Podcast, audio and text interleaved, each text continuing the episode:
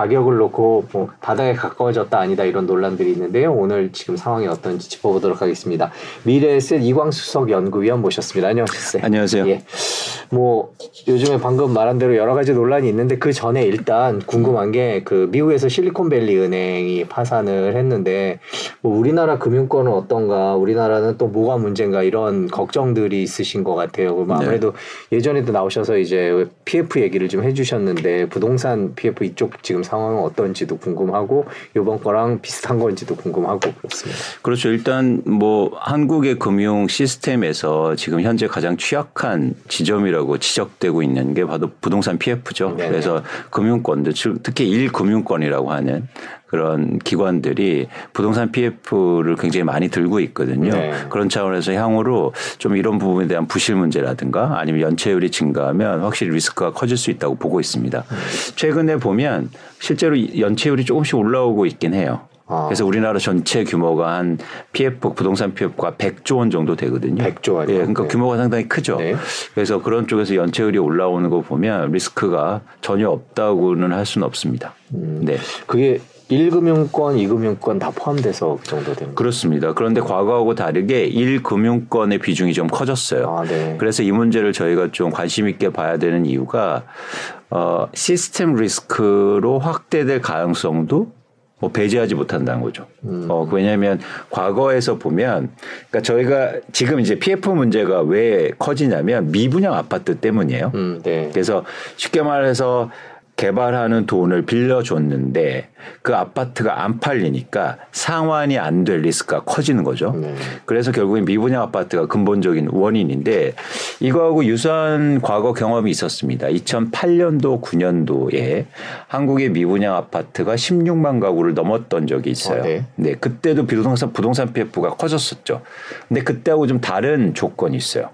그때는 부동산 PF의 가장 큰 어, 뭐랄까 익스포주 노출도가 큰 부분은 건설사들이었어요.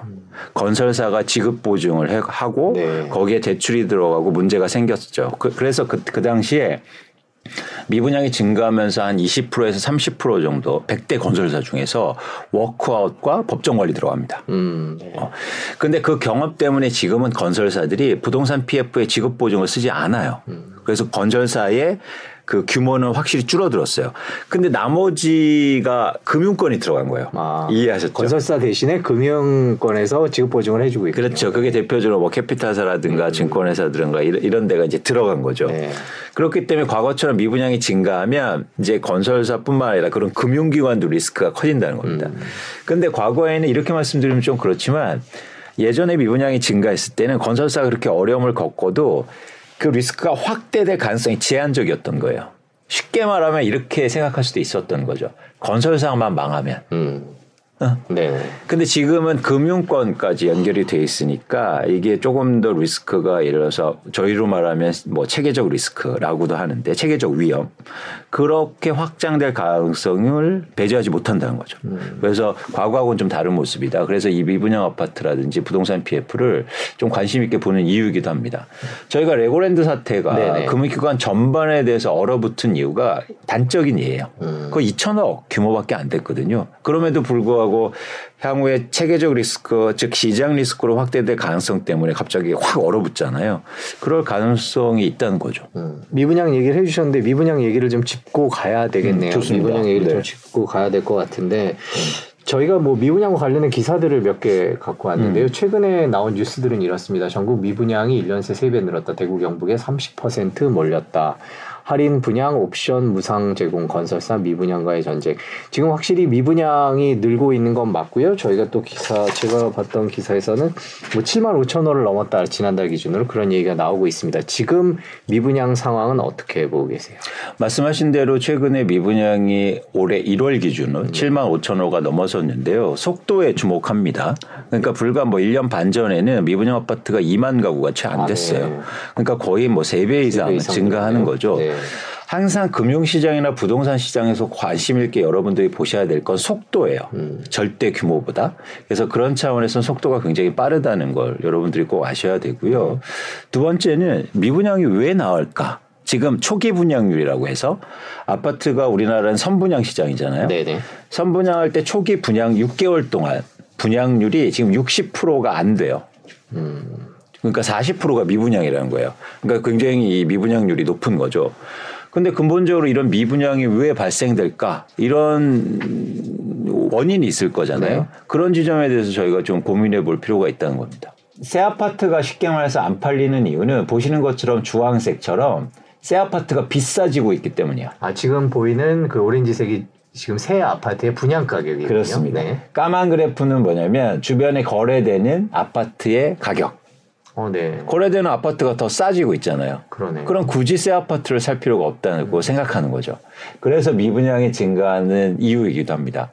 근데 흥미롭게도 저 분양 가격이 쉽게 떨어지지 않아요. 왜? 저 가격에 맞춰서 땅도 사놓고 네. 그리고 공사비도 지급해놓고 이런 상황이란 말이죠. 그래서 저걸 쉽게 가격을 낮추기가 힘든 겁니다. 그래서 미분양이 계속 증가할 수밖에 없는 구조로 가는 거죠. 그래서 두 가지가 풀리지 않는 한 첫 번째는 주변의 집값이 올라가서 네. 다시 새 아파트 가격이 좀 싸지면 싸진지 네. 거나 네. 혹은 분양 아파트의 가격을 낮추거나 이 두 가지 중에 하나가 돼야 미분양이 이제 해소가 될 것으로 보고 있습니다. 끝까지 가면 지금 이제 선분양 해놨으니까 아파트를 짓잖아요. 네. 짓을 때 중공업 미분양이라고 하는데 그때까지 미분양이 남아 있으면 할인 분양에 들어갈 겁니다. 네. 과거에도 그랬어요. 그럼 분양가가 떨어지는 거죠. 음. 또 하나는 여러분들이 꼭 아셔야 될 건 뭐냐면 분양가는 계속 오를 수는 없어요. 보시면 과거에 미분양이 증가했을 때 2008년도에 그 주황색 그래프를 한번 보세요. 2008년도면 왼쪽 네, 왼쪽으로 한 장 가, 가, 가보시죠. 예, 살짝 올라갔을 때네요. 예, 올라갔을 때 근데 그 이후로 주황색 그래프가 계속 떨어지지 않습니까? 네, 네. 그 얘기는 뭐냐면 분양 가격이 떨어진다는 얘기예요. 음. 그러니까 이 시장에서 이렇게 예, 말씀하시는 분들이 많아요. 그냥 굉장히 직관적인 얘기죠. 땅값도 오르죠. 원자재 가격도 오르죠. 새 아파트 가격이 올라요, 안 올라요? 오르죠. 예, 오르죠. 그러니까 집값은 계속 오르는 거예요라고 얘기하신 분들이 많아요. 네. 절대 그렇지 않다는 겁니다.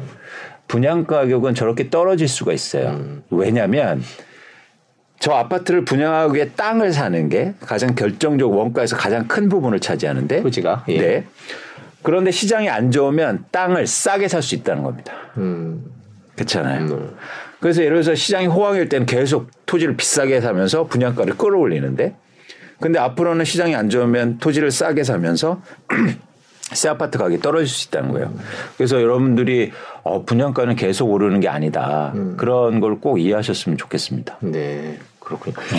지금 최근에 그래서 막 방금 또 말씀해 주신 대로 뭐 이제 할인이나 이런 얘기들이 나오면서 미분양 네. 을 싸게 살 수 있지 않나 그래서 지금 가격이면 좀 들어가 볼까 이렇게 생각하시는 분들이 있어요 저희가 음. 실제로 그 댓글이나 이런 데 보면은 그거에 네. 대해서 어떻게 생각하세요 아직 좀 이른가요? 그러니까 말씀하신 대로 조건이 필요하다는 거예요. 그 가격이 싸졌을 때, 음. 그게 할인 분양이든 음. 아니면 새 아파트가 주변보다 싸졌을 때를 사는 거지, 음. 그냥 미분양 났다고 사는 건 아니라. 가격이 내려가기 시작했으니까. 그렇죠. 네. 그래서 미분양이 났다고 해서 지금 건설사들이나 시장에서 바로 가격을 할인하지 않아요.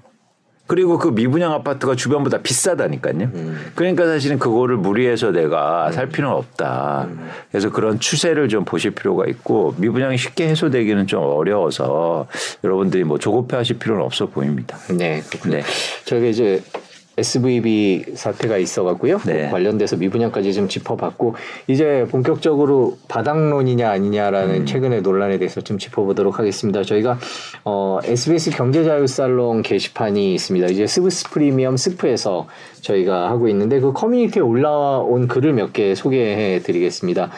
어, 남동진님께서 금리가 아마 한두 차례 더 오를 것 같은데 부동산 가격 반등은 기대하기 힘들겠죠라고 질문을 해주셨고요. 또 임윤슬님께서는 어, 집값을 결정하는 여러 요인이 있지만 금리, 소득, 인구 등을 놓고 볼 때 뭐 집값은 아직 더 떨어질 것 같다 이렇게 또 얘기를 해주셨어요. 집값에 대해서 최근에 어 여러 가지 얘기들이 있는데 아무래도 떨어 더 떨어질 거다라는 쪽이 우세하기는 한데요. 최근에 또 언론 보도 중에는 또 약간 분위기가 달라졌다 이런 것도 있어서요. 저희가 위원님한테 자세히 여쭤보도록 하겠습니다. 최근에 부동산 규제 완화 효과에 2월에 거래량이 늘고 청약 경쟁률이 상승했다 이런 기사가 있었거든요. 음. 거래량이 늘었다는 거에 의미를 두는 것 같은데 위원님께서는 어떻게 보세요? 구별 연결해서 좀 보실 필요가 있는데요. 네. 이 기사만 보면 부동산 규제 완화 효과 때문에 거래량이 늘었다고 나와 있잖아요. 네. 절대 아닙니다. 음. 그건 뭐냐면 지금 거래량이 증가한 이유는 가격이 빠졌기 때문이에요. 그래서 규제 완화가 돼서 막 사람들이 또 투자하려거나 내 집 마련해서 수요가 붙은 게 아니라 가격이 떨어지니까 재화 시장에서 수요가 증가하는. 음. 그래서 이렇게 전제하면 전망이 가능한 겁니다. 음. 그건 무슨 얘기냐면 그러면 거래량이 이제 회복하면서 집을 팔려는 사람들이 매물을 걷어들이고 가격이 다시 오르면 어떻게 될까요? 거래량이 줄겠죠. 네. 계속 사줄 사람이 없다는 거예요. 음. 가격이 빠져야만 수요가 붙는 시장이라는 거예요. 이게 꼭 이런 전제가 필요합니다. 그래서 그러니까 기본적으로 거래량이 회복하는 건 굉장히 좋은 시그널이에요. 가격이 오를 수도 있고 시장이 회복할 수 있다는 굉장히 중요한 시그널이긴 한데 그게 추세적일 필요가 있습니다. 음. 그러니까 단순하게 뭐 1, 2개월이 아니라 최소한 4개월 이상의 거래량 회복이 이루어져야 되는데 아직은 거기까지는 아니고 한 2개월 정도 지금 회복한 거거든요. 아, 네. 그래서 앞으로 더 회복할 건 지켜봐야 되는데 그래서 저한테 질문해 보시면 계속 그러면 거래량이 증가할 것 같냐? 그러면 저는 아니라고 답변 드리는 겁니다. 왜냐하면 다시 말씀드리지만 네. 거래량이 회복하면서 가격이 오르고 있는데 가격이 오르면 다시 거래량이 줄 거예요. 그동안 거래량 회복한 건 가격 하락의 원인이 있기 때문에 네. 그래서 가격이 다시 오르면 수요가 안 붙는다는 거죠. 음. 그런 차원에서는 저는 한계가 있다고 보는 거고요. 근데 어쨌든 거래량이 회복하는 건 굉장히 중요한 신호이긴 합니다. 음. 그러면 잠깐 거래량이 회복되면서 잠깐 출렁하겠지만 다시 또 거래량이 줄면서 가격은 더 떨어지고 이런 식으로 그, 갈 거다라고 그럴 가능성이 거죠. 굉장히 큰 거죠.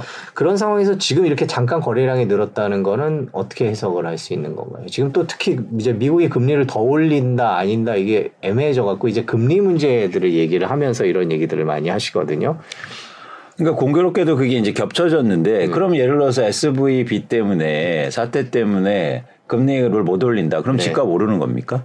뭐 그건 아니겠죠. 네, 그러니까 그러니까 제가 계속 강조하지만 지금 우리가 시장의 변화를 얘기할 때 금리가 중요한 결정 요인이 아니라는 거예요. 음, 음. 금리가 높아도 가격이 떨어지면 누군가 살 사람이 있다는 걸 여실히 보여주잖아요. 음. 그러니까 최근에 예를 들어서 강동구라든가 이런 지역을 잘 보시면 아, 가격 하락폭이 거의 최대 40%에 있었거든요. 그렇게 빠지니까 누군가 높은 금리에도 집을 산다는 거예요. 음. 그러니까 이걸 여러분들이 관심 있게 보셔야지 거기다 대고 금리만 바라보고 아니면 뭐 인구를 보시고 이렇게 해서 보시면 사실 답을 못 찾을 수 있다. 음. 그래서 철저하게 이 시장은 가격이 떨어지면 누군가 수요가 붙어서 다시 집을 살 거고 그럼 시장이 회복되는 거예요.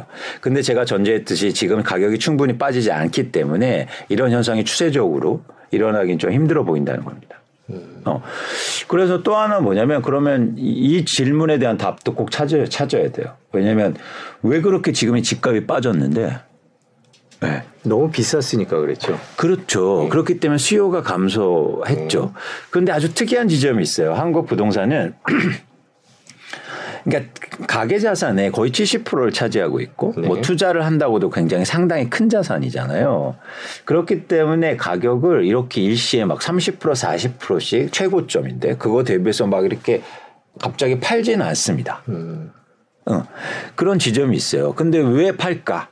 라는 부분에 대해서 검토가 필요한데 그래서 제가 최근에 가격이 많이 빠진 아파트들의 공통점을 한번 찾아봤어요. 네. 그랬더니 뭐냐면 전세 가격 하락이 큰 아파트들이 가격도 많이 빠져요. 어, 무슨 얘기냐면 내가 집을 투자 목적으로 사놨는데 대부분 갭 투자를 해놨을 네. 거 아니에요. 근데 미리 전세 가격이 빠지니까 자금이라든지 여러 가지 압박이 가해지면서 집을 그렇게 매물로 확 내놓는다는 거예요. 음. 어, 그래서 최근에 집값 하락폭이 되게 컸다는 겁니다. 그래서 결국에는 뭐냐면 이제 전세 가격을 관심 있게 보셔야 되는 거예요. 네. 전세 가격이 예를 들어서 계속 빠지면 집값도 계속 빠질 가능성이 있고 전세 가격이 회복하면 어, 어 집값이 어 예를 들어서 상승할 수도 있는 거죠. 그래서 이 가격과 또 전세 가격을 동시에 보시면서 그러니까 제가 이게 흥미로운 게 뭐냐면 아까처럼 가격이 빠져도 수요가 증가한다는 말씀을 드렸잖아요. 네. 근데 왜 그런 현상이 벌어지냐면 투자 목적으로 집을 살 때는 전세를 끼고 한국에선 사잖아요. 그러면 전세 매매 비율이 있지 않습니까? 그죠? 네. 그러니까 쉽게 말해서 분자에는 전세 가격이에요. 분모에는 매매 가격이에요. 그래서 쉽게 말해서 이건 전세 매매 비율이 상승할 때 좋은 거죠. 네. 그렇죠? 예를 들어서 10억짜리 아파트인데 전세 가격이 5억이었습니다. 그러면 전세 매매 비율이 50%죠.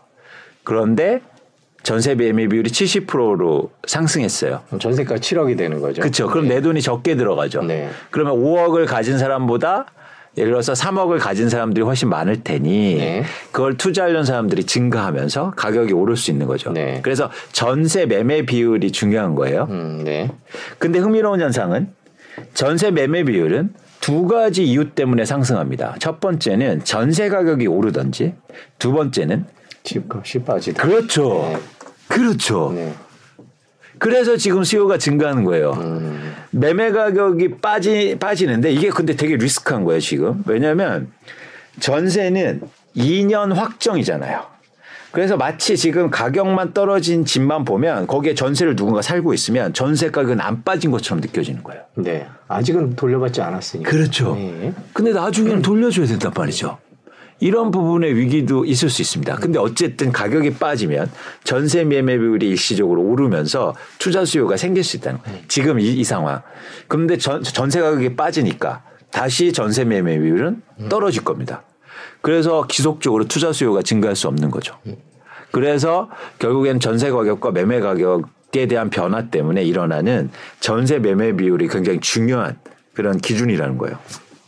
그 여쭙고 싶은 게 전세 가격이 매매 가격을 끌어내리거나 올리거나 그러니까 누가 누구를 끌어들이냐는 거 전세값이랑 매매값이랑 그게 좀 궁금해서요. 서로 서로 끌어당기는 건가요? 아니면 아, 지금 상황에서는 전세 가격이 내려가면서 매매 가격을 끌어당기는 건가요? 상황마다 다른 거죠. 아, 어, 예를 들어서 그래서 이, 게 유연하게 생각하셔야 되는데 네. 그때마다 원인은 다른 겁니다. 그러니까 주식 시장도 그렇잖아요. 어떨 때는 금리가 내려가서 오른 거고 아, 그렇죠. 어떨 때는 막 회사들의 이익이 많이 올라가서 오른 거고 근데 그거를 계속 금리만 쳐다보면 저희가 그 기회를 놓치는 것처럼 어, 결과는 같지만 원인은 다릅니다. 그래서 말씀하신 것처럼 매매 가격이 떨어지면 전세 가격이 떨어질 수도 있어요. 그리고 전세 가격이 떨어지면 매매 가격이 떨어질 수 있다는 거죠. 네. 근데 중요한 건 절대 전세 가격이 떨어진 지면 매매 가격은 오를 수 없다는 겁니다. 음, 네. 그렇죠. 네. 전세 가격이 그래서 더 중요한 거예요. 전세 가격이 떨어지는 상황 속에서 매매 가격 전세 매매 비율이 오르는 상황은 어, 뭔가요? 전세 가격보다 매매 가격이 더 많이 빠질 때. 때. 네, 그렇죠. 이런 경우가 사실 많지는 않거든요. 음. 그래서 전세 가격이 미치는 영향이 훨씬 더 크다. 음. 아, 선후 관계를 보면. 네. 그래서 전세 가격을 굉장히 중요하게 보는 이유이기도 합니다. 그럼 최근에 이제 전세값이 많이 떨어졌다라는 얘기는 집값이 어, 앞으로도 더 떨어질 수 있다. 이렇게 해석될 여지가 있, 있네요. 인 거죠. 네. 그죠. 그래서 최근에 전세 하락폭이 되게 큰데. 네.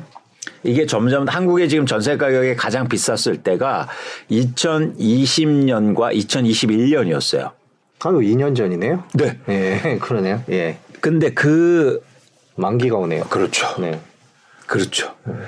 가장 전세 가격이 비쌌을 때 계약을 한 임차인들이 네. 이제 만기가 오면서 재계약에 돌입하는 거예요. 네.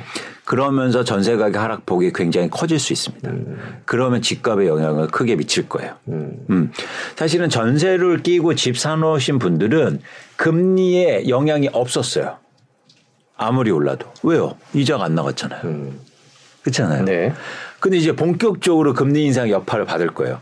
그거 전세 돌려주려면 대출을 받던지 뭐 여러 가지 있을 거 아니에요. 그렇죠. 아니 그거 임대인 분들이 그 전세 받아 받아서 그거 은행에다 그대로 넣어두신 분들은 없잖아요. 그렇죠. 그런 분 보셨어요? 아니요. 예. 그렇기 때문에 압박이 되게 세실 겁니다. 예. 그래서 그런 과정이 아직 남아 있다는 거예요. 음. 그렇게 되면 올해 전세와 관련돼서 여러 가지 이슈들이 발생할 수도 있겠네요. 왜냐하면 전세 돌려줘야 되는데 그 그렇죠. 새로 들어오는 분들은 훨씬 싸게 들어올 거고 그렇죠. 그러면 그 갭을 메워야 될 텐데 네. 금리도 높고 그래서 무슨 여러 가지 논란이 좀 생길 수 있을 것 그렇습니다. 예를 들어서 2021년도에 반포의 아파트가 전세가 20억이 넘었어요. 전세가요? 예. 네. 근데 지금 10억대에 거래됩니다. 음. 10억이 빠졌어요. 근데 그건 재계약할 때 10억을 돌려달라고 할 거 아니에요. 그렇죠. 네. 음. 그러면 10억이 바로 그 이자 부 자금으로 돌아선다는 겁니다. 음. 그동안 무이자 자금이었는데. 그렇죠. 그 집주인은 이제 돈을 빌려서 해야 되니까 이자를 내야 된다는 말씀이죠. 그러면 금리 이렇게 높았어? 음. 깜짝 놀라실 거예요. 음. 그리고 그 대출이 원활하게 될 가능성도 굉장히 적다.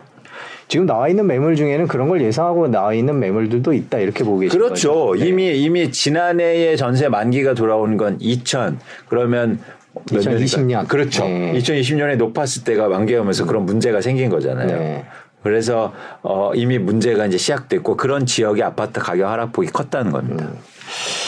지금 저희가 전 세계까지 얘기했는데 지금 다시 얘기를 돌아보면 슬슬 바닥에 가까워진 것 아니냐. 지금 집값이 이미 뭐 30% 떨어진 것도 있고 뭐 20% 40%뭐 지역마다 조금 다릅니다만은 많이 떨어졌으니까 또 이제 미국이 뭐 금리 얘기는 이제 뭐 방금 말씀하셨습니다만은 음. 그분들의 주장에 따르면 금리도 이제 다 오른 것 같고 이제 내려갈 일만 남은 것 같으니까 집값 슬슬 바닥에 가까워진 거 아니야? 뭐 많이 떨어진 것은 한번 들어가는 것도 괜찮지 않을까? 이런 생각들을 하시거나 이런 말씀들을 하시는 분이 계세요. 그분들에 대해 그 이런 의견에 대해서는 어떤 생각을 갖고 계세요? 그렇죠. 일부 아파트들은 거의 40% 빠졌거든요. 네. 그런 아파트들은 사실은 바닥일 수가 있는 거죠. 근데 관건은 꼭 바닥이라고 해서 오르는 거하고 또 다른 문제입니다. 음. 그러니까 계속 길 수가 있거든요. 네. 쉽게 말해서. L자형으로 그럴 가능성이 굉장히 크다는 거죠. 네. 왜 전세 가격이 오르지 않는다면. 네. 네. 그래서 그러면 의사 결정을 해야겠죠. 40% 빠진 걸 지금 사느냐, 아니면 난 좀 나중에 살 거야. 근데 저는 뭐 어떤 거든지 여러분들이 개인적 상황에 따라서 선택하시면 된다. 그 부분에서 제가 뭐 뭐라고 드릴 말씀 없다는 건데요. 어쨌든 시장의 변화는 떨어졌다고 해서 오르는 건 아니다. 떨어진 다음에 그 다음에 계속 간다. 그러니까 그 상태를 유지할 가능성이 있다는 거죠. 그리고, 그리고 예를 들어서 덜 빠진 데는 더 빠질 가능성이 있다는 거죠. 그래서 전세 가격 때문이에요.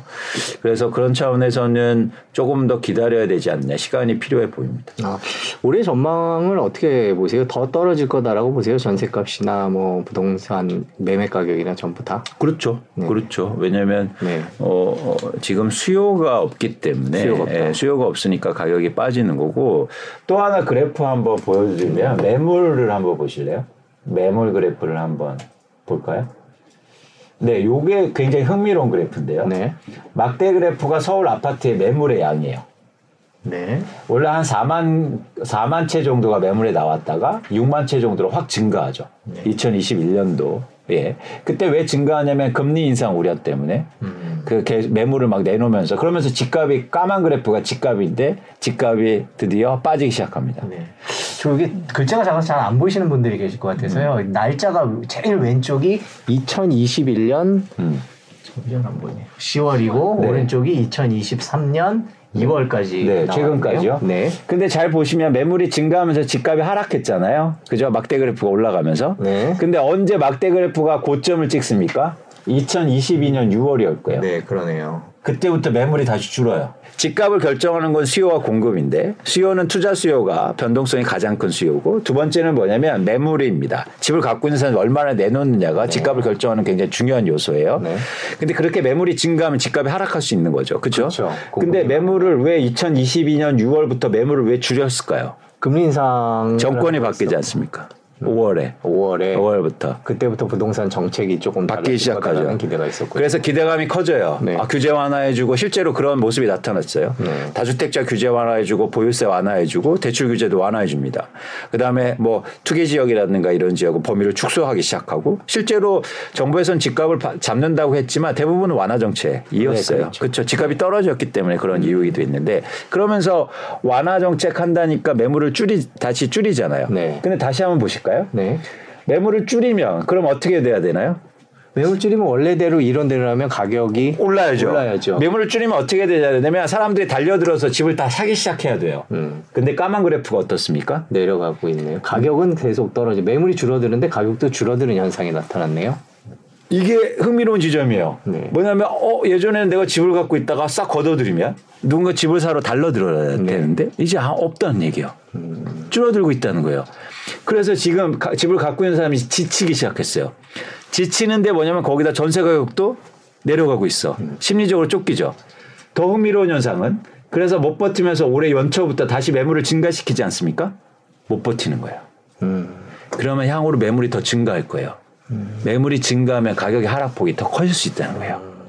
이렇게 매물을 줄였는데도 하락을 못 막 이 정도 하락이었는데 매물이 증가하면 어떻게 되겠습니까? 하락폭이 더 크겠죠. 커질 수 있죠. 그렇죠. 네. 마치 이게 심리적으로 어떤 효과가 나타나냐면 이제 양대 효과가 나타날 거예요. 뭐냐면 양대 효과요. 음. 네. 앞 사람 쫓아가는 거예요. 이렇게 안 보고. 어, 양대 두두머리만. 네. 그러다가 이제는 방향성을 잃고 크게 어, 가격이 자산 시장에서 나타나 가격 변동이 일어나거든요. 그런 현상이 나타날 가능성이 있다고 저 보고 있습니다. 그래서 지금은 매물이 올라가면서 시장의 변화를 어떻게 일으킬 거냐 이거를 여러분들이 잘 보실 필요가 있어요. 그 매물을 증가시키는 원인은 두 가지라는 거죠. 첫 번째는 전세 가격이 빠지니까 음. 압박이 오는 거고 두 번째는 뭐냐면 매물을 줄였는데도 효과가 없으니까 음. 그럼 내가 먼저 팔아야겠다. 파는 사람의 마음이 급해진다는 말씀. 그렇죠. 그게 되게 중요해요. 음. 네, 네. 그런 현상들이 올해 2023년도에 일어날 가능성이 굉장히 크다고 봐요. 지금도 약간 그런 조짐이 보이고 있나요? 어떤가요? 지금 보니까 실제로 매물이 좀 늘고 있는데. 그렇죠. 이제 이제 시작된 거죠. 매물 증가. 저 제가 이제 보여드렸잖아요. 저렇게 네. 매물을 증가시키기 시작했으니까 이제 매, 매물을 처음에 내놓으면서 집값을 더 내려놓지는 않습니다. 음. 그러니까 매물을 내놓은 다음에 거래가 안 되고 계속 심리적으로 쫓기는 상황이 좀 이어져야죠. 음. 그러면 이제 가격을 다시 낮추기 시작하겠죠. 입주가 더 많을 것이다. 이것도 또 다른 집값을 떨어뜨리는 요인이 될 것이다. 이렇게 전망하시는 분들도 계신데 의견이 중요하죠. 어떠십니까? 왜냐하면 네. 아까처럼 그 이유는 전세 가격 때문이에요. 입주 물량이 증가하면 전세 가격이 하락할 수밖에 없거든요. 아, 네, 그러네요. 어. 그리고 이 임대차 시장의 공급 입주 공급을 여러분들이 잘 아실 필요가 있어요. 아까처럼 매물이라는 거 유통시장의 거래잖아요. 네. 공급이죠, 일종의. 매물은 공급이잖아요. 근데 공급은 아까처럼 늘어났다가 줄지 않습니까? 그러니까 언제 주냐면 가격이 떨어지면 매물을 줄여요. 처음에는. 네, 네. 처음에는. 음. 그게 반응이에요. 근데 임대차 시장에서는요, 매물을 줄일 수가 없어요. 그러니까 새 아파트가 생기면 전세 가격이 떨어지면 내가 그 세를 안 놔야 돼요. 그래야 전세 가격이 더 이상 안 떨어지고 회복한단 말이죠. 네. 쉽게 말해서 빈집으로 놔둘 수 있냐는 거예요. 음. 불가능합니다. 네. 잔금도 내야 되고 최소한이라도 내가 그 거기서 자금을 확보해야 되기 때문에 절대 빈집으로 놔둘 수가 없어요. 음. 그러니까 세를 놨다 안 놨다 그거를 맘대로 할 수 있는 네. 그, 있지 못하다라는 그렇죠. 쉽게 말해서 안 놓을 수 없다는 거예요. 네. 이렇게 입주가 증가할 때도 그러다 보니까 입주가 증가하면 그 족족 가격에 바로 반응한다는 겁니다. 음. 그리고 이 임대차 시장의 수요도 독특해요. 어떤 수요냐면 전세 시장에서 투자는 없잖아요. 그렇죠. 전세는 다 실수였죠. 아 누군가 나는 전세를 투자 목적으로 살아 이런 분은 안 계시잖아요. 네. 그렇기 때문에 철저하게 실수예요. 네. 그렇기 때문에 변동성이 그렇게 크지 않아요. 음. 쉽게 말해서 주택 시장은 가격이 떨어지면 투자하는 사람들이 나타나요. 음. 근데 전세 가격이 떨어진다고 그래서 수요자가 증가하지 않는다는 거예요. 음, 그러니까 전세가 떨어지는 거를 멈추게 할 투자자라는 건 존재하지 않는다는 없죠, 없죠. 네. 이런 이런 이건 가능해요. 네. 강남의 전세 가격이 떨어지면 어 경기도에 사시는 분들이 어 나도 한번 강남 한번 살래 음, 실수요죠 그래도요. 예. 네. 그러면 이, 과, 이 과정이 이상하면서 경기도의 전세 가격을 또 빠뜨리는 거예요. 네. 그럼 경기도에 전세 가격이 빠지면 또 강남에 사시는 분 내가 왜 이렇게 비싼 집에 살아? 음. 나 조금만 이사 갈래. 지금 내가 굳이 강남 살 필요 없어. 애들도 다 키웠는데. 이렇게 된다는 거죠. 네. 그래서 철저하게 이 시장은 수요는 실수요 시장입니다. 네. 그래서 가격이 떨어져도 수요가 증가하지 않아요. 그래서 굉장히 입주가 증가할 때 가격의 하락폭이 클 수 있는 거예요. 음. 어. 그래서 향후 2년 동안 전세 가격의 하락폭이 클 수밖에 없는 상황이라는 겁니다. 그 전세 가격이 계속 그렇게 떨어진다 그러면 아까 말씀해 주신 걸 바탕으로 생각을 해보면 매매 가격도 계속 그 정도로 밑에 그러니까 밑에 받쳐주는 뭐라 그럴까 범퍼라 그럴까요? 그게 그렇죠. 없어지니까 그렇죠. 계속 떨어질 수 있다라는 그냥 논리적으로 계산해 보면 그런데 그렇게 전망을 해도 큰 무리는 겁니까? 이게 우리나라 시장의 독특한 측면인데요. 지금의 전 세계에서 부동산 가격이 빠지고 있는데요. 예를 들어서 미국이라든지 캐나다든지 이런 지역들은 한국하고 좀 다른 모습이 나타나요. 뭐냐면 집값은 빠지는데 임대료가 안 빠집니다. 음. 전세는 아니죠. 거기 월세죠. 그렇죠, 그렇죠, 예. 그렇죠.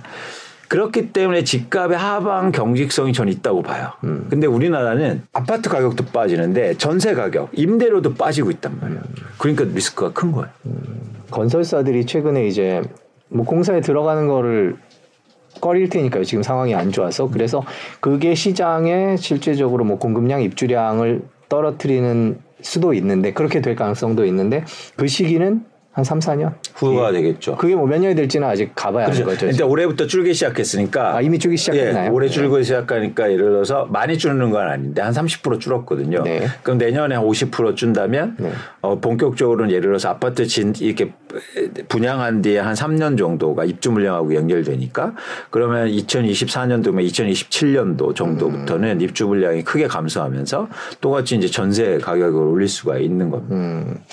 그러면은 그냥 지금 물론 변수가 너무 많지만 지금 해주신 말씀만 놓고 보면은 2027년, 6년, 7년 그때까지는 집값의 하락이나 혹은 또 이렇게 바닥에서 정체. 예, 정체돼 있는 상황이 계속될 거다 이렇게 전망하고 계시는 건가요? 그렇죠. 그 흐름으로 물론 이제 변수는 많지만 네, 그 흐름으로만 보면 음. 네, 전세라는 그 흐름으로만 보면 그래서 지금의 이제 분양 물량이 줄면 그 이후로부터 다시 입주 물량이 줄면서 전세 가격이 올릴 수 있다는 겁니다. 음.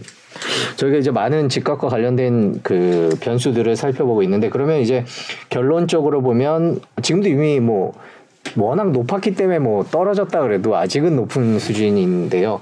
그 얼마나 더 떨어질지 혹은 얼마나 그 그게 퍼센트 폭이나 또 얼마 시기적으로 어떻게 될지 뭐 이런 예상이 가능할까요? 뭐 워낙 변수가 많긴 합니다만. 그렇죠. 근데 저희가 그 그러니까 전세 매매 비율이라는 말씀을 드렸는데 전세 매매 비율이 어, 60%대라고 보면 사실 지금요? 그러니까 지금이 50% 50% 밑으로 예. 떨어졌거든요. 네. 이게 한 60% 정도까지 올라오면 그러면은 시장이 회복될 수 있지 않을까 생각합니다. 음. 근데 60%대는 건 두 가지 조건인 거예요. 네. 뭐냐면 아까 말씀드렸죠. 전세 가격이 오르든지 네.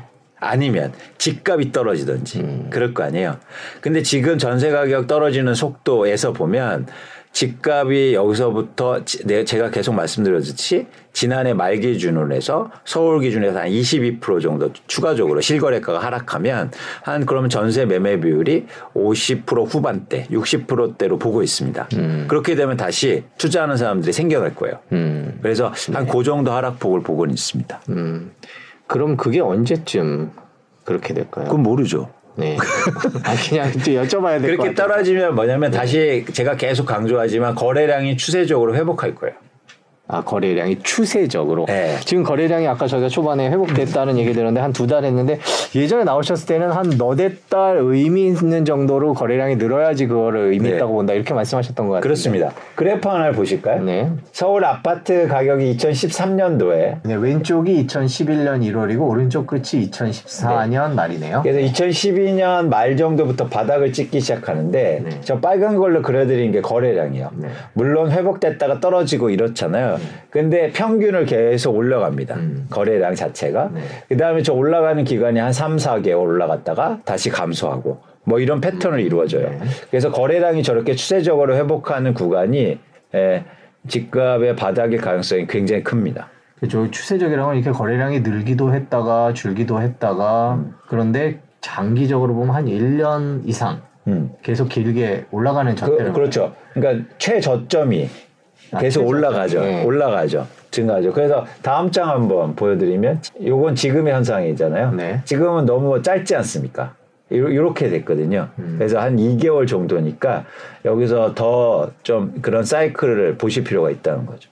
절대량으로는 어떻습니까? 그 거래량이 지금 뭐 워낙 예전에 비해서 많이 떨어졌기 때문에 저게 의미가 있느냐 이렇게 보는 분들 그렇죠. 지금 한 2천 건이 좀 안 되는데 과거로 보면은 뭐 이게 5천 건에서 만 건이 넘은 적도 있어요. 서울 아파트 거래량이.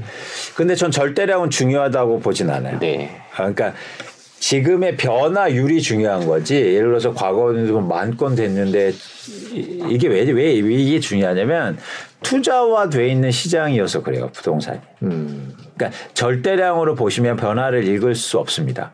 그건 뭐냐면 시장은 계속 변하거든요.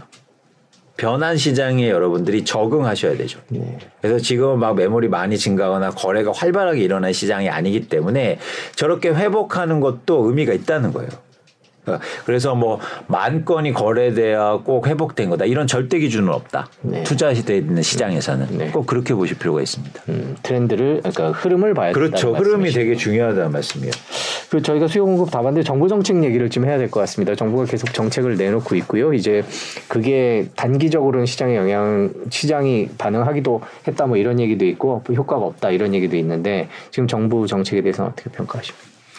일단은 시장의 효과는 제한적이라고 봐요. 물론 공교롭게도 가격이 떨어진 뒤에 정책이 나오니까 마치 정책 효과 때문에 거래량도 좀 회복하고 거래가 네. 되는 건데 제가 다시 말씀드리지만 본질적으로 시장이 지금 거래량이 증가하는 가격이 많이 빠졌기 때문에 나타나는 일시적인 현상이라는 네. 거죠. 네.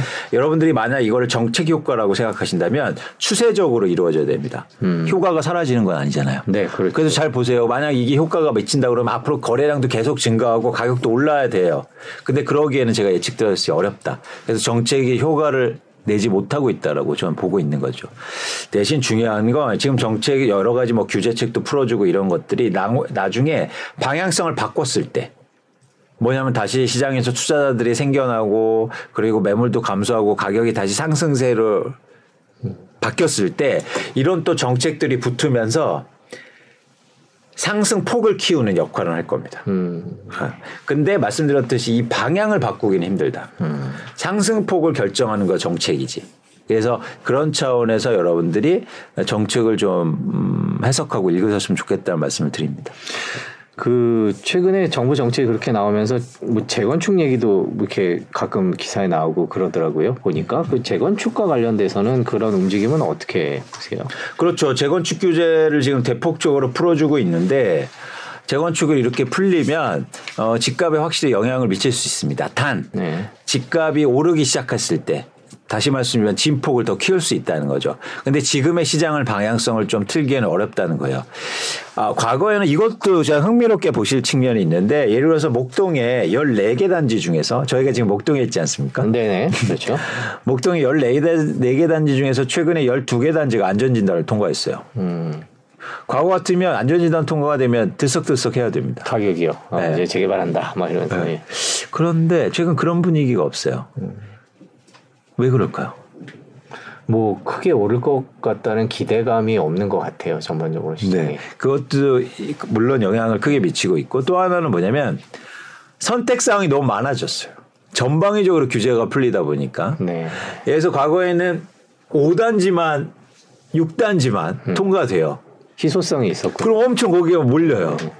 이해하셨죠? 네네. 근데 지금 막 서울 시내에서 막 4만 가구 이상이 풀려요. 음. 이제는 투자자들가 많지 않은 상황 속에서 좀 혼동스러운 거죠. 뭐가 좋은 거야? 그렇죠. 귀한 게 아닌 거죠. 지금 상황 흔한 거죠. 그렇죠. 네. 이게 이것도 사실은 자산 시장에서 굉장히 중요한 요인입니다. 그런데 집을 갖고 있는 사람들은 그것만 기다렸어요. 음. 근데 안 오르네? 음. 그럼 어떻게 될까요? 그럼 실망 매물이 나올 수 있다는 거예요. 음. 그러면서 오히려 이 정책의 규제 완화가 일시적으로는 하방 가격 하락 압박이 될 수가 있다는 거예요. 음. 효과가 안 나오면 실망하면서. 아 그러네요. 역으로 네. 반대로. 네, 네. 예. 근데 이제 나중에 집값이 다시 오르기 시작하고 막 이러면 또 멸시주택 증가하면서 막 또 시장의 상승을 키우는 원인이 되겠죠. 음. 그래서 재건축의 좀 부작용들도 잘 살펴봐야 되는데 지금 단기적으로는 그런 현상들이 나타나고 있습니다. 네. 그러니까 정부 정책은 결론을 정리를 해 보면 하락장에서는 제한적이고 나중에 상승장 때 어떤 영향을 미칠 수 있겠다라고 정리를 해볼 수 있겠습니다. 지금 집값 상황이 어떤지에 대해서 저희가 하나하나 세부 항목을 짚어봤습니다. 그럼 이제부터는 저희가 위원님한테 어, 케이스별로 어떻게 몸을 준비해야 될지를 한번 여쭤보도록 하겠습니다. 내 집 마련의 타이밍을 보고 계신 분들이 지금 제일 많습니다. 그 부동산 가격이 어, 얼마나 더 떨어질 수 있을지 더 떨어질 거다라고 말씀하시면서도 예전 과거의 경험 때문에 혹시나 지금 마, 바닥에 가까워진 거 아닌가라고 생각하시면서 혹시 조바심을 내실 수 있는 뭐 더 떨어진다고 말씀해 주셨지만 저희가 과거의 경험 때문에 그런 내 집 마련을 어, 준비하시는 분들한테는 지금 어떤 상황이고 뭘 준비하라고 말씀을 해 주시겠습니까?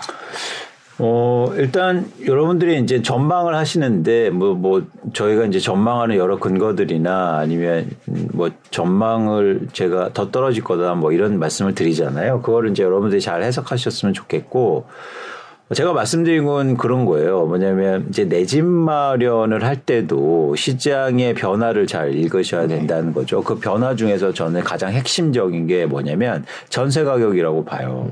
그래서 전세 가격이 떨어지는 한 집값이 여러분들이 그렇게 조바심 낼 만큼 빠르게 상승하기는 어렵다. 구조상.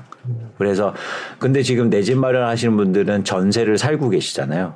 전세 가격을 누구보다 잘 하시는 분들이에요. 아, 그렇죠. 그렇기 때문에 여러분들이 조급하실 필요가 없다는 생각이고 그렇기 때문에 음, 전세 가격을 좀 잘 보셨으면 좋겠다. 쉽게 말해서 전세 가격이 다시 말씀드리면 빠지면 어, 집값이 회복하기는 어렵다는 말씀을 드리는 겁니다. 음.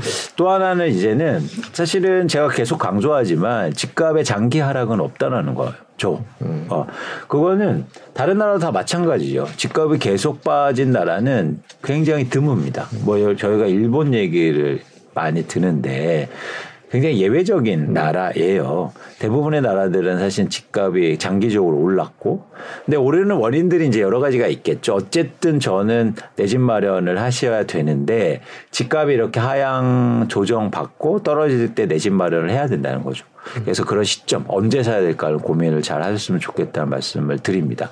근데 언제 그럼 언제냐라고 말씀드리면 가장 좋은 시점은 전세 매매 비율이 오를 때요. 전세 매매 비율이 오를 때 내집 말을 해야 되는데 전세 매매 비율이 오를 때 중에서도 매매 가격이 떨어지면서 전세 매매 비율이 오를 때. 음, 전세값이 오르는 게 아니라 집값이 떨어질 때. 그렇죠. 네. 이해하셨죠? 그러니까 지금 예를 들면 10억에 집값이 10억에 전세값이 5억이면 이게 오르는 게 5억이 6억 되는 게 아니라 10억이 8억 되, 9억 되고 8억 되고 이렇게 되면서 오를 때를 그렇죠. 예, 노려라 이런 말씀이죠. 그렇죠. 그러면 시장의 변화가 일어나긴 출발점입니다. 음. 그러면 이제는 사, 사 시장의 수요가 증가해서 그러면 매매 가격 하락을 멈춰요. 음. 그죠? 그럼 전세 매매 비율이 이제 안 떨어지겠죠. 음.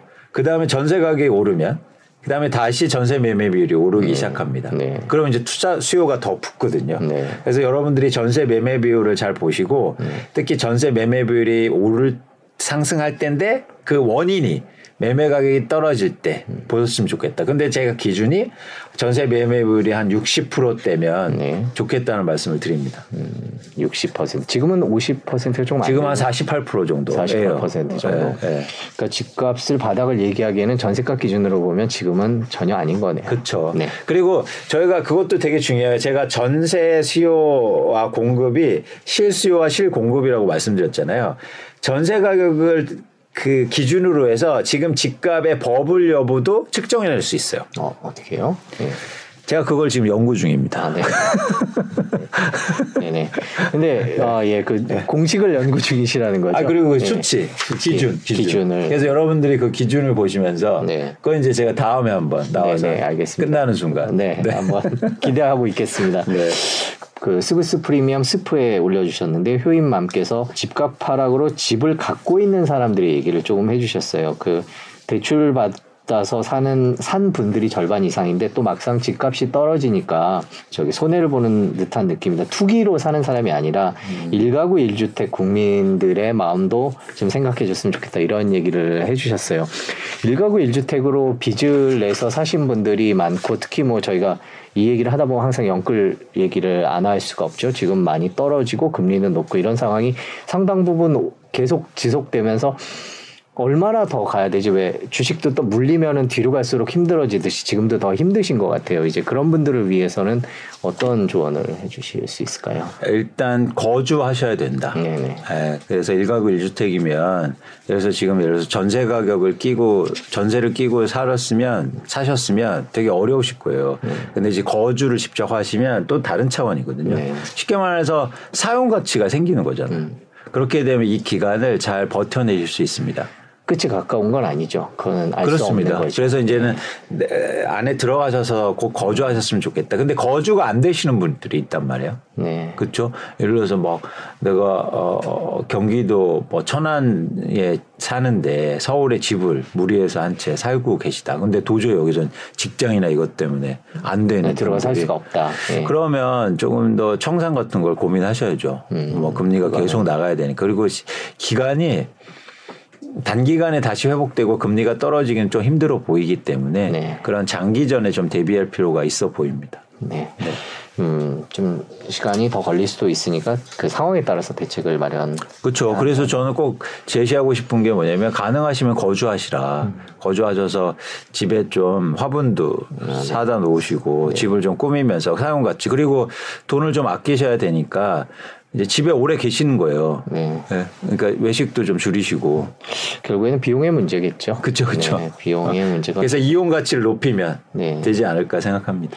자 이제 마지막 질문 드리겠습니다. 네. 이제 저희 시간이 많이 지났는데요. 2023년 1분기 이제 거의 끝나가는데 이제 올해 부동산 시장 지금 잠깐 또 이렇게 막 어, 지금 바닥이야 이런 얘기가 들 정도로 또 약간 분위기가 살짝 달라졌었는데 앞으로 이제 남은 2023년 어떻게 흘러갈 거라라고 보시는지 변수도 뭐 금리부터 시작 변수들이 워낙 많으니까. 음. 여러분들이 시장을 전망하실 때 너무 많은 걸 고려하지 마세요. 음. 저희가 뭐 긴구 금리 아니면 거시경제 이런 것들을 다 고려하다 보면 하면 어떤 답이 나오냐면 그 모르겠네 음. 이렇게 돼버려요. 네. 그러면 저희가 아무 액션도 못 하고 뭐 쉽게 말해서 어, 결정을 하지 못하는 거잖아요. 그래서 가장 중요한 게 뭔지를 고민하시고 그래서 저희가 이런 유튜브도 보고 이제 네. 경제 자율설령이 도움을 드리는 거잖아요. 네. 뭐가 중요하다. 네. 그중 그런 측면에서 제가 가장 중요한 건 전세 가격이다 말씀을 드렸고 전세 가격이 계속 떨어지는 집값 회복은 없다라는 말씀을 드렸습니다. 네. 그리고 그러면서 올해 매물이 증가할 거다. 네. 그럼 매물이 증가하면 집값의 하락폭이 커질 수 있다는 거죠. 그런 측면에서 올해 하반기를 좀 보셨으면 좋겠다는 말씀을 드리고요. 어, 그래서 지금은 그런 변화들, 특히 전세 가격과 매물 증감 이런 것들을 잘 보셨으면 좋겠다는 말씀입니다. 음. 그 조급하실 필요가 없어요. 어, 특히 무주택자분들은 여러분들이 시장을 충분히 그러니까 이런 거죠. 내가 그동안 잘 못해서 난 집이 없어라고 생각해서 어, 지금 빨리 결정하는 게 그 실수를 만회하는 게 아니라는 겁니다. 음. 그렇게 생각하시는 분들이 있어요. 네. 어, 그동안 내가 결정을 못해서 내가 내 집이 없지라고 생각하시는 거예요. 그래서 결정을 빨리 하는 게 마치 이 모든 모든 문제를 해결하는 음. 것처럼 생각하는 거죠. 절대 아니고요. 그동안의 시장의 변동 원인과 시장이 왜 움직이는 거에 관심 없었기 때문이라고 저는 생각합니다. 음. 그래서 여러분들은 지금 다르게 접근을 하시는 거예요. 알고 기다리는 건 다른 차원이다. 음. 그래서 여러분들 꼭 그런 생각의 전환을 좀 하셨으면 좋겠다는 말씀을 드립니다. 음, 조바심 낼 필요 없는 거죠. 계속 지금은 떨어질 가능성이 훨씬 높다. 네, 네. 네. 이렇게 정리할 수 있겠습니다. 자, 저희가 부동산 최근에 논란이 있었던 바닥인지 아닌지에 대해서 짚어봤고요. 이강수 위원님께서 명쾌하게 설명을 해주셨습니다. 또 시장 상황이 계속 빠르게 변하고 있으니까요. 자주 모셔서 얘기 듣도록 하겠습니다. 오늘 긴 시간 감사합니다. 고맙습니다. 고맙습니다.